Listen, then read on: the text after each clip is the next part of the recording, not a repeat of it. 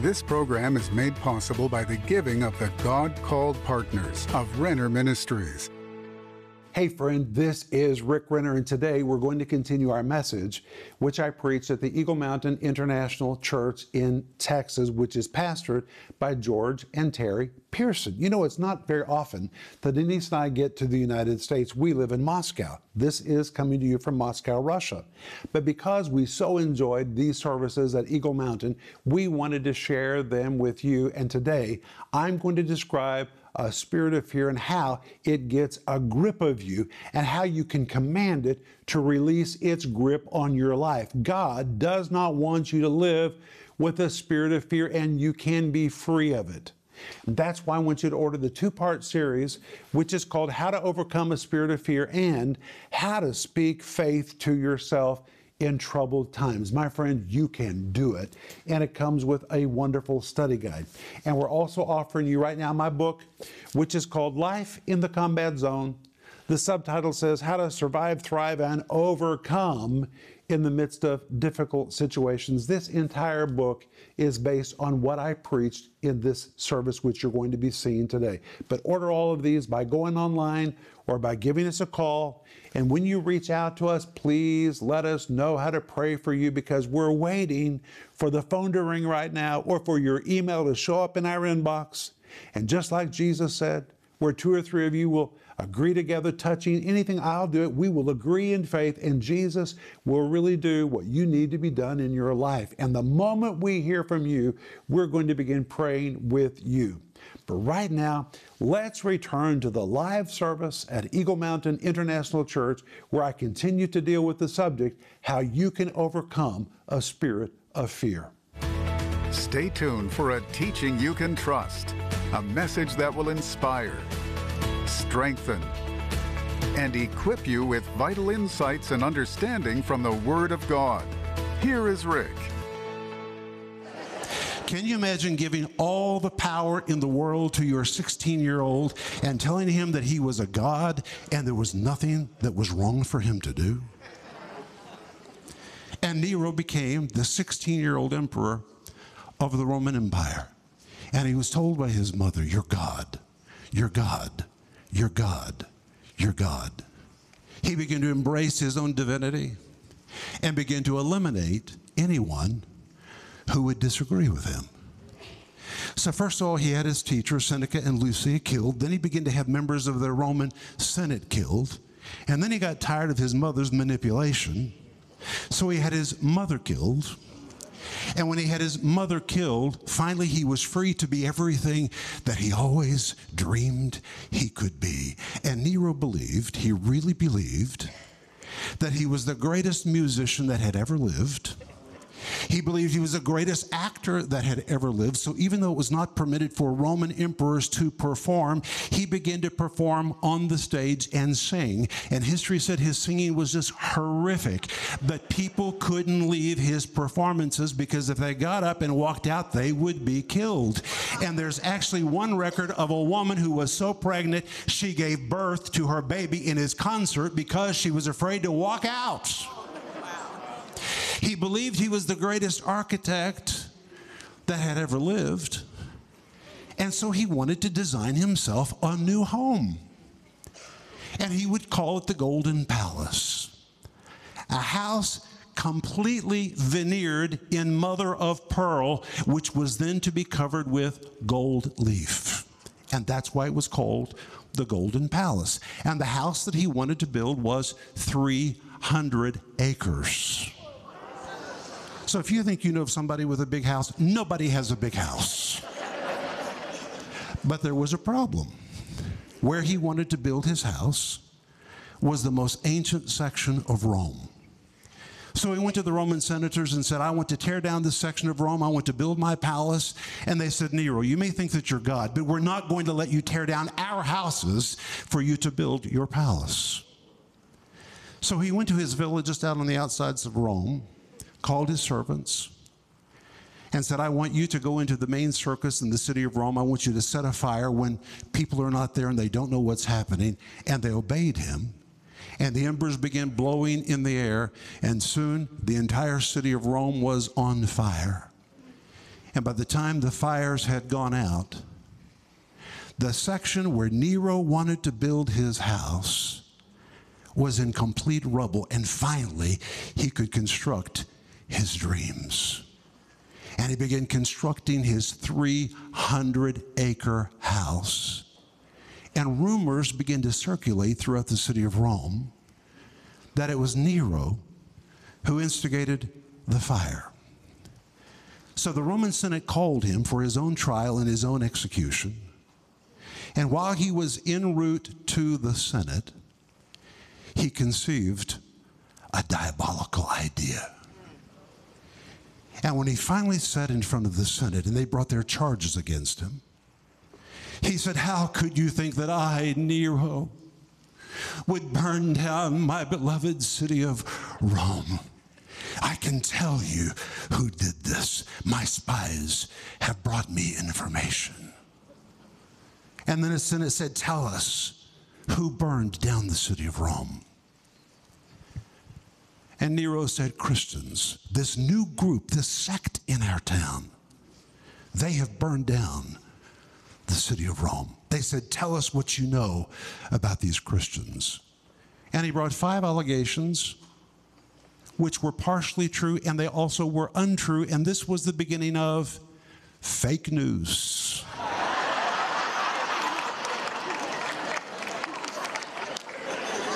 There's nothing new, my friends. Nothing new. You think transgenderism's new? No. Do you know to be a priest in the cult of Cybele in the city of Smyrna, you could only be a priestess if you started as a man. You had to go through a surgical procedure to have all your male anatomy removed, and you had to become a woman to be a priestess in the temple of Cybele, which means the first century church had to deal with transgenderism. There's nothing new under the sun. We can handle anything. The church is anointed to deal with it all.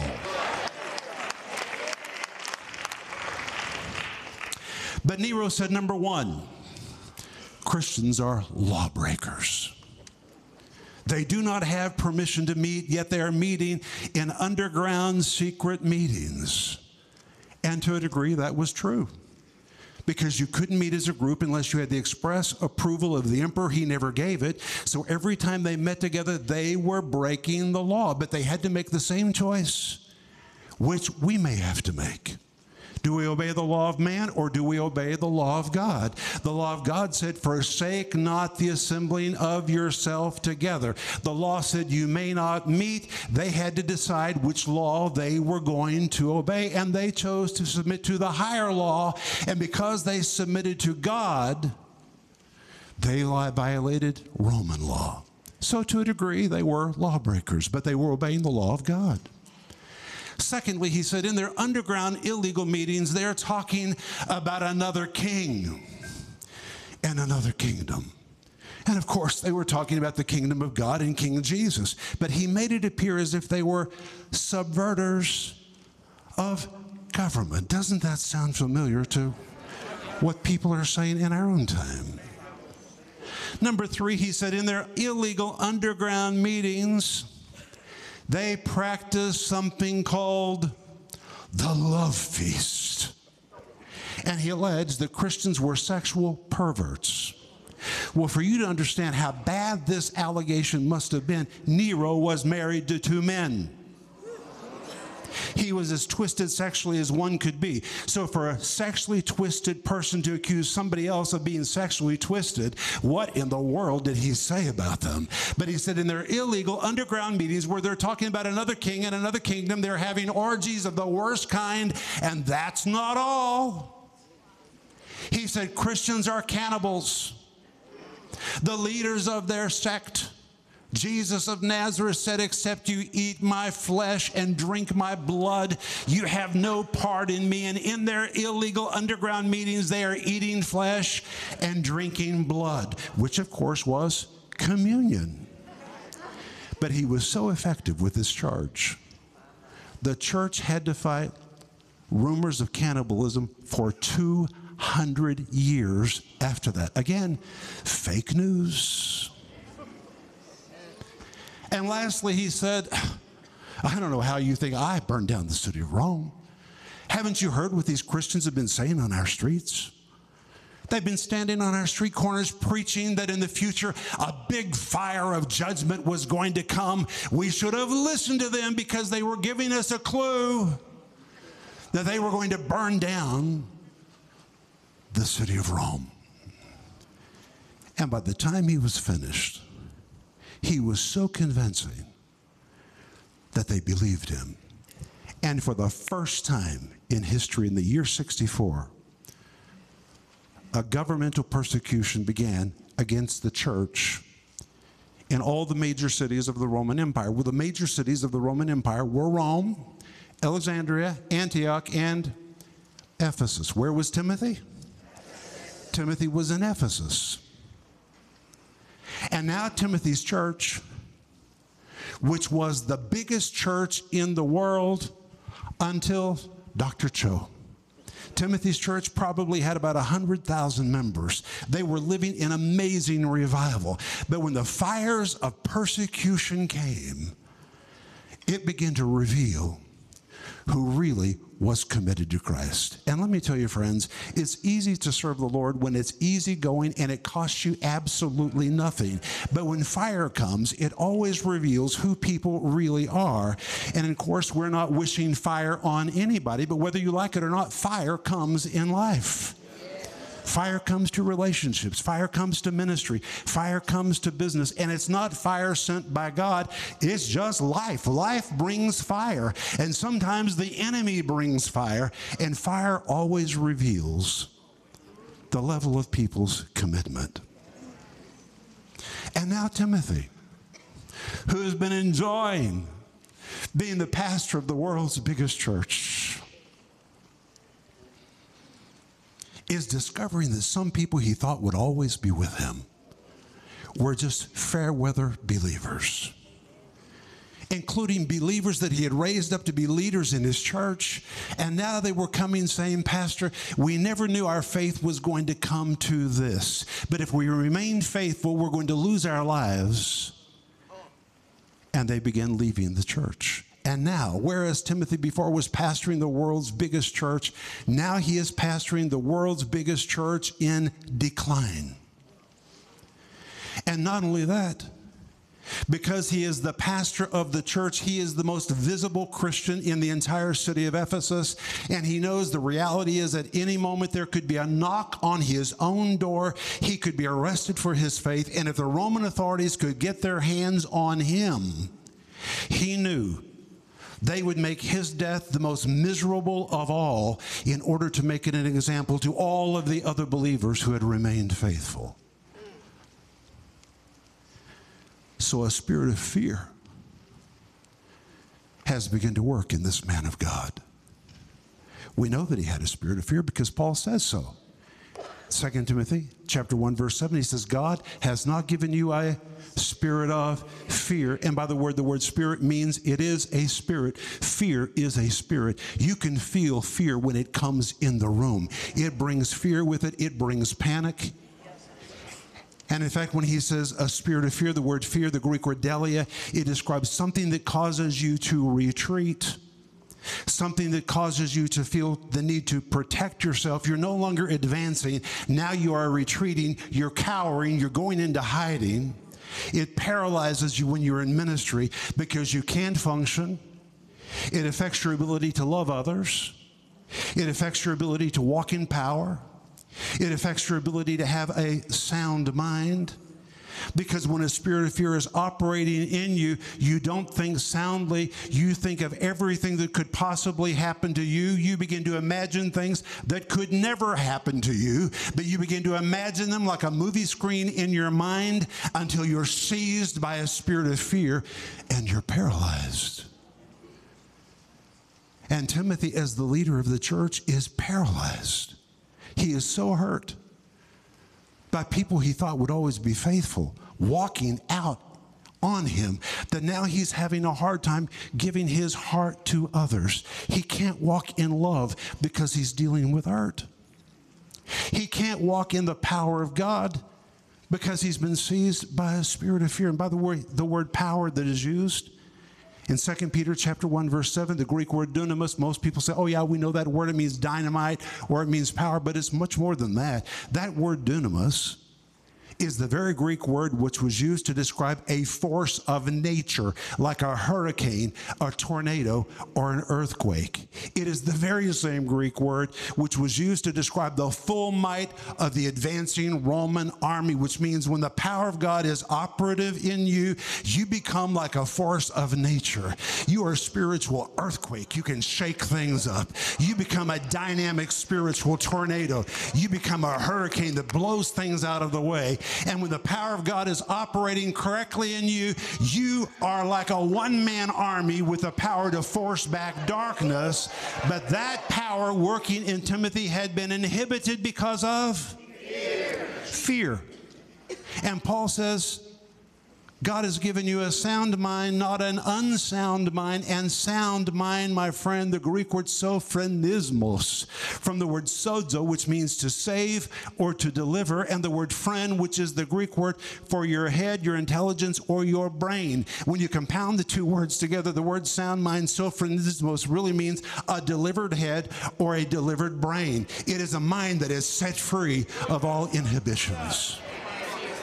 But Timothy's mind was completely encumbered with fear. He wasn't thinking freely. He was not that force that God wanted him to be. He was not able to choose new leaders because he was so affected by those that hurt him.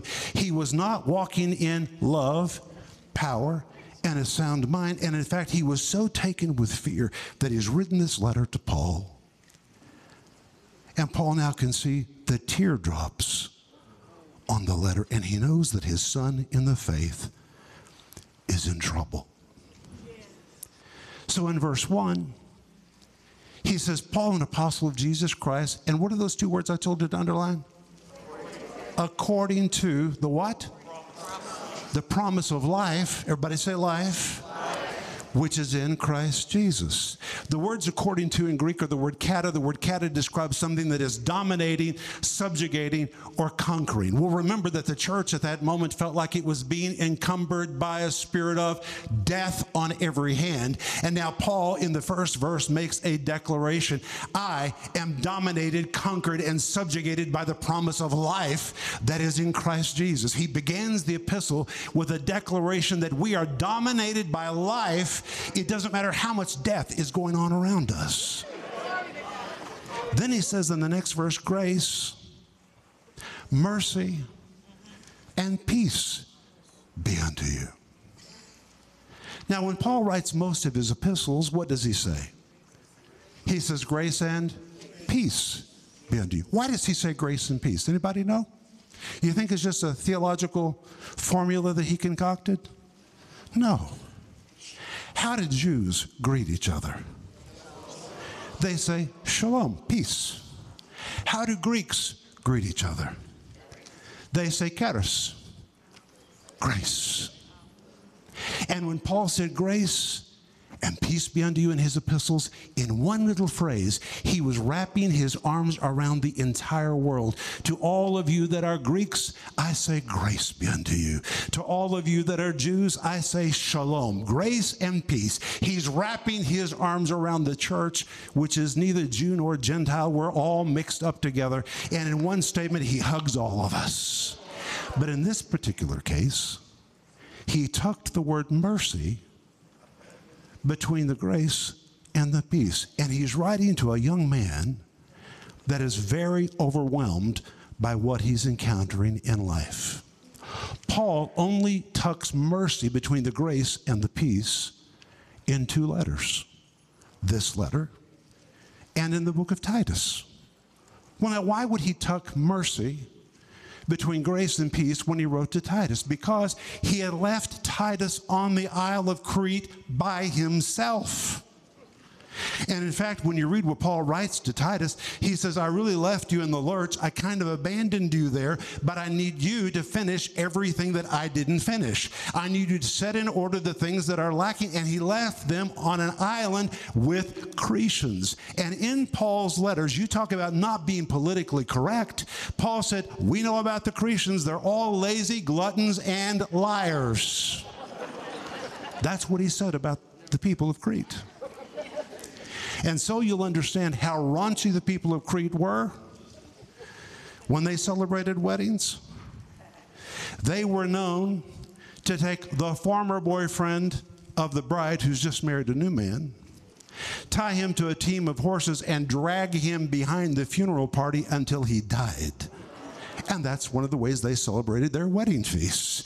That's the kind of people the Cretians were. Now, how would you like to be left alone on an island like that and be told to set everything in order? We are living in a world filled with uncertainty and fear. As an end-time generation, we are facing things we never dreamed we would face, and previous generations have not ever had to deal with before. Sometimes it seems like darkness has been unleashed, and as a result, many people have been gripped with fear. Others deal with fear about their finances, their health, their family, their jobs, their future. But you do not have to give in to fear. You can learn to conquer fear and speak faith to yourself. The programs in this series are being offered as a two-message set in digital and physical formats, starting at just twenty dollars. And this series will include two study guides, How to Overcome a Spirit of Fear and How to Speak Faith to Yourself in Troubled Times. We are also offering Life in the Combat Zone, Rick's classic book that deals extensively with the situation the early church faced during the brutal days of Nero. It was a time when there was betrayal in the church, defections from the ranks, and people were troubled, but they overcame fear and learned to speak faith to themselves. They learned how to survive, thrive, and overcome in difficult situations, and Rick will show you how you can do it too. Life in the Combat Zone is available for seventeen dollars. Don't miss this special offer, the series How to Overcome a Spirit of Fear and How to Speak Faith to Yourself in Troubled Times, and the book Life in the Combat Zone. Call the number on your screen or go to renner dot org to order. Call or go online now.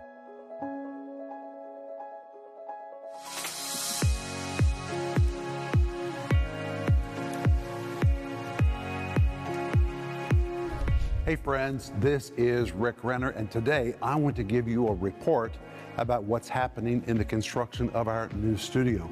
Work still continues. It's taken a little bit longer than we anticipated because of all the sanctions that have stopped materials from coming to Russia, but we're doing it step by step. And today they're installing the fireplace, which is going to be the centerpiece of this big room where we're going to be filming programs. But in addition to this, there's going to be another set over here and another set over there. So many angles and opportunities to film teaching that people can trust in this room. But of course, this is just one room. But I have to tell you, I'm pretty excited about this room. To think the T V programs with the Word of God are going to be filmed right here.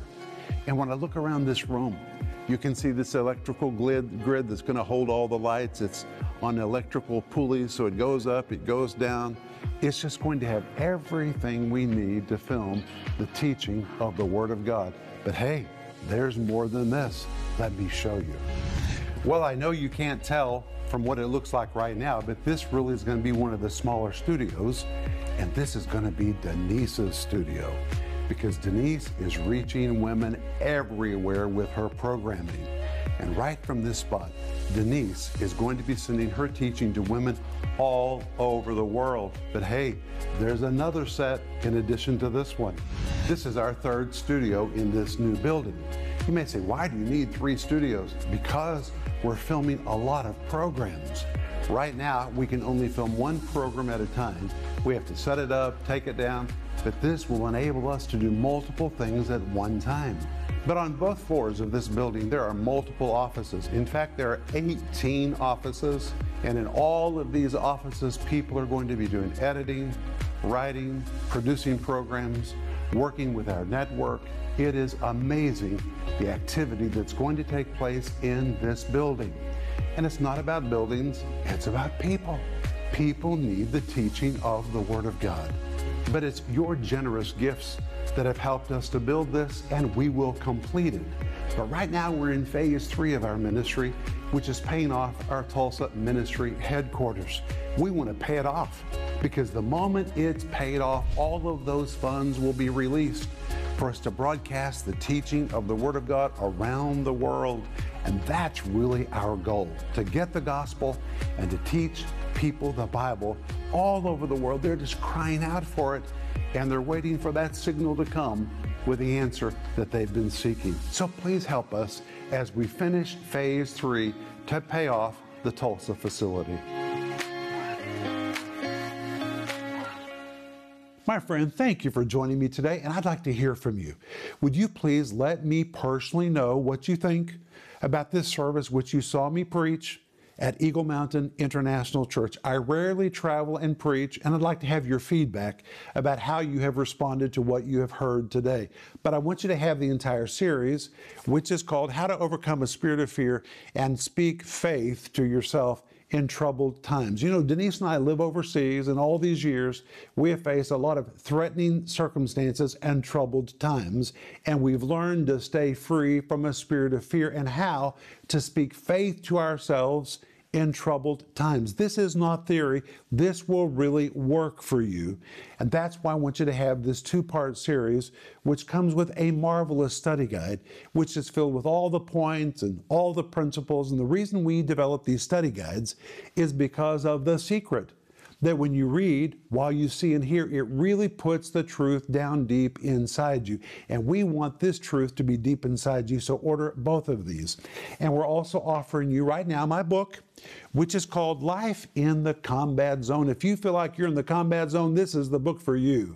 And the subtitle says, How to Survive, Thrive, and Overcome in the Midst of Difficult Situations. You can do it. The greater one lives in you. You just need to know how. That's what you will learn in this wonderful book. But Father, I thank you in the name of Jesus. We do not have to live our lifetime subject to fear. We can be free of fear, and I rebuke the spirit of fear in the life of my friend in the name of Jesus right now. Amen. Well, thank you for being with me today, but tomorrow we're going to return and we're going to continue my message at Eagle Mountain International Church. But until then, please remember Ecclesiastes eight four, which says, where the word of a king is, there is power. Renner Ministries is proclaiming the gospel of Jesus Christ through every available media to the uttermost parts of the earth. Discover the many ways you can help us make a difference in lives around the world with the Word of God. We invite you to partner with us in teaching, strengthening, and rescuing lives for the glory of God. Together, we can make a difference that will last throughout eternity.